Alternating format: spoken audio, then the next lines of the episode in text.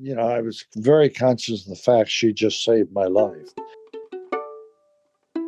Hello, dog people. Thank you for coming back to Rescued by a Dog, the podcast about dogs who have actually saved their owners' lives. I'm Laura, host of the podcast and author of the novel Not Just a Dog. Today's episode is sponsored by Operation Good Boy, a veteran owned and operated, military grade dog gear and veterinary formulated supplement company.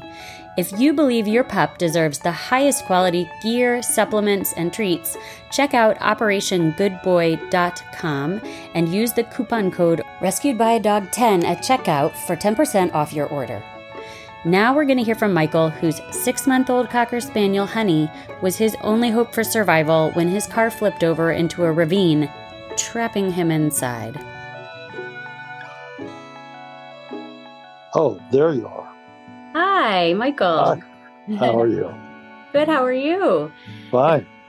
Tell me what is the name of the dog we're going to talk about today and what did she look like? Honey uh, it's a Cocker Spaniel that was five months old when I got her. Uh, she's red in color, and she was a purebred um, Cocker Spaniel. And uh, I got her from the Marin Humane Society. Uh, she was being hidden there because the owner who had gotten her from um, a a breeder, uh, got into an abusive situation with her boyfriend. And so she took the dog there to uh, make sure that it was safe. And rather than putting it out in the public kennels, uh, they kept it sort of hidden in the back so that if the boyfriend came in looking for it, it wasn't there.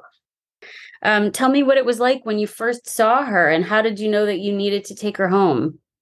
Uh, I was taken into a private area, and uh, Honey came running towards me and leaped into my arms and started licking my face. Oh. So that was pretty clear. and you took her home that day? Yes, I did. So, how was it adjusting when she got home? Yeah, well, I was living on a ranch in Northern California in the town of Nicasio. And so, you know, she was only five months old. And so she couldn't, I remember she could not jump down the wall that surrounded the house. Uh, she could stand up on it, but she, it took her a month or so to get enough courage to take that leap down to the grass area. So, what was going on in your life when you got honey? Well, I had just had this heart attack and I was recovering from it, but I'm out there on 90 acres on the side of a mountain. And the people that I rented the house from, they told me, go get a dog. so that's how I went to the Humane Society, and uh, so uh, we were on this ranch, and uh, I had to have an appointment with my cardiac doctor, and uh, so she went everywhere with me, and so we left for the appointment, and uh, as I was backing out and the house was up on top of a hill um, on oh i think it was 90 acres so very isolated. Um, for whatever reason she took a leap from the seat that she was in the passenger seat towards me as i was backing up and i remember that sort of distracted me and I backed close to the edge and the next thing of this dirt road. And the next thing I knew, I felt the car beginning to tilt. And um, I knew that there were redwood trees all around me, but where it started to tilt was an area that didn't have a redwood tree. And so the next thing I knew, we rolled over five times down the down the embankment And it was not a crashing sound, it was like rolling through brush. And I remember very vividly seeing honey in in in sort of in in in free form not touching anything and her paws out uh, as we were spinning down the hill. And but then we hit uh, a ledge and landed on top of a tree that actually came through the top of the car because we were upside down and pierced through the roof and um, pinned my legs to the steering column. Uh, and I was hanging upside down, and where I stayed from 12 o'clock one day uh, until seven that night, going in and out of consciousness. When I got to the bottom and we were 50 feet down into a creek, and I was able to get my composure, uh, the window next to me was broken open and had a hole in it. And so I grabbed Honey, put her head through the window, and hit her little fanny and said, Go home, baby. I'd only had her two weeks. I wasn't afraid. I had calmed myself down. I think I had some nitroglycerin for the heart. And I do remember taking one of those to try to calm myself down. Uh, the other thing I did is I tried moving my legs, which I couldn't. That tree came through and lodged them next to that steering column with so such severity that I had no feeling in the legs. And but I would try moving the toes to try to keep some blood flow in there. I didn't know it at the time, but I had broken three or four ribs uh, during this process of going down the hill. And uh, I did try honking the horn in an SOS um, pattern um, every half an hour or so, and that brought no one. Honey, when she had gone up to the next ranch, which was the owner's of the house that I was renting. And she was running frantically counterclockwise. So they got her, got her, got her and held her and found my tag on her. And they said, Oh, Mike got a dog like we suggested.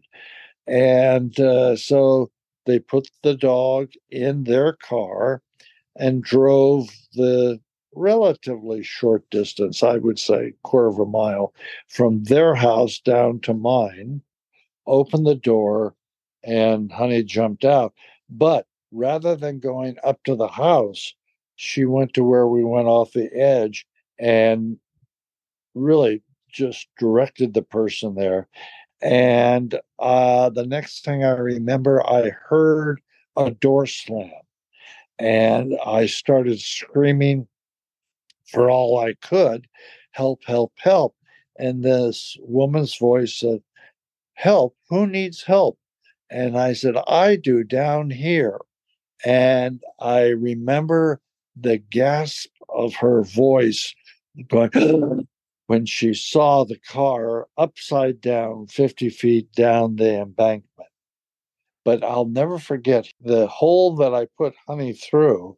He came down to that window and stuck his hand in, and my body was ice cold. It was October 31st, Halloween. And uh, I said, All right, I want you to go in the house and use the landline not a cell phone, because a landline will put out a precise um, GPS location. And I told them to bring uh, that I'd gone down the hill at, I think, 12.30 in the afternoon, and that I'd been hanging upside down ever since, and that I knew I needed the jaws of life to cut me out. And uh, so she did that. She called the 911, told them that. And the next thing I knew, they had arrived and uh, they climbed down. Well, first, they secured the car so it wouldn't fall any further. And then they climbed down, and uh, a, a, a gentleman got in the car with me and told me that he was the main uh, person in the county for um, using the jaws of life, which he had, but it would take a while to get me out of there. I said, fine, just get me out. And because they had to cut off the steering column and drop that so my legs could become free and uh, and they did that, and then uh, put me on a sort of a firm piece of plastic that uh, they use for hosting people up, and uh, they strapped me in and put me in between the rings of a ladder and used that as a sled to pull me up the 50 feet up the hill and then put me in an ambulance to take me down the hill to um, uh, where there was a large area, open area that was a horse field, and they had a waiting helicopter there.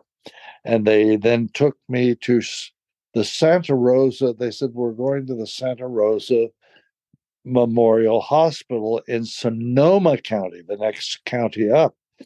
And I said, Why there? And uh, I remember him saying very clearly, Sir, with your injuries, you need a full ICU.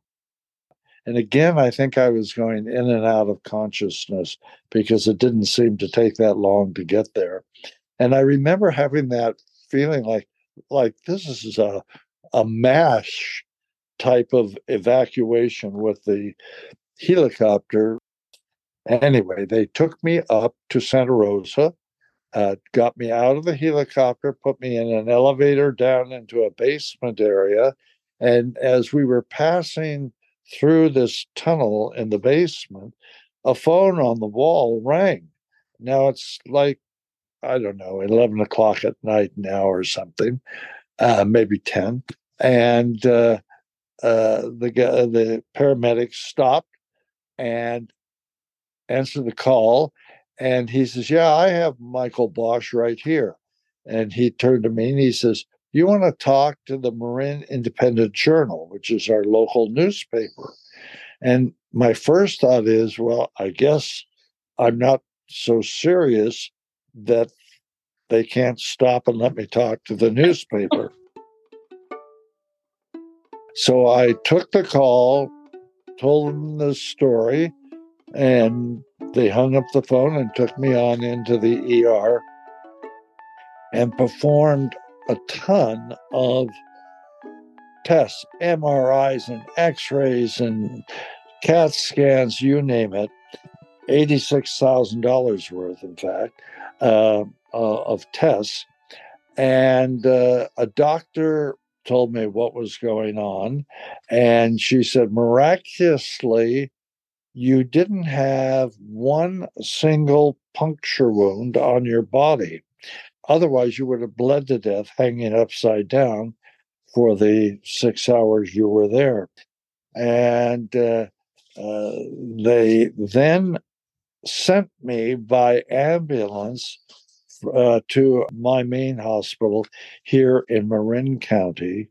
Uh, and the next thing I knew, they came in, they said, Well, the good news is we have um, your dog, uh, and we're uh, it's here, and we're going to reunite you with the dog.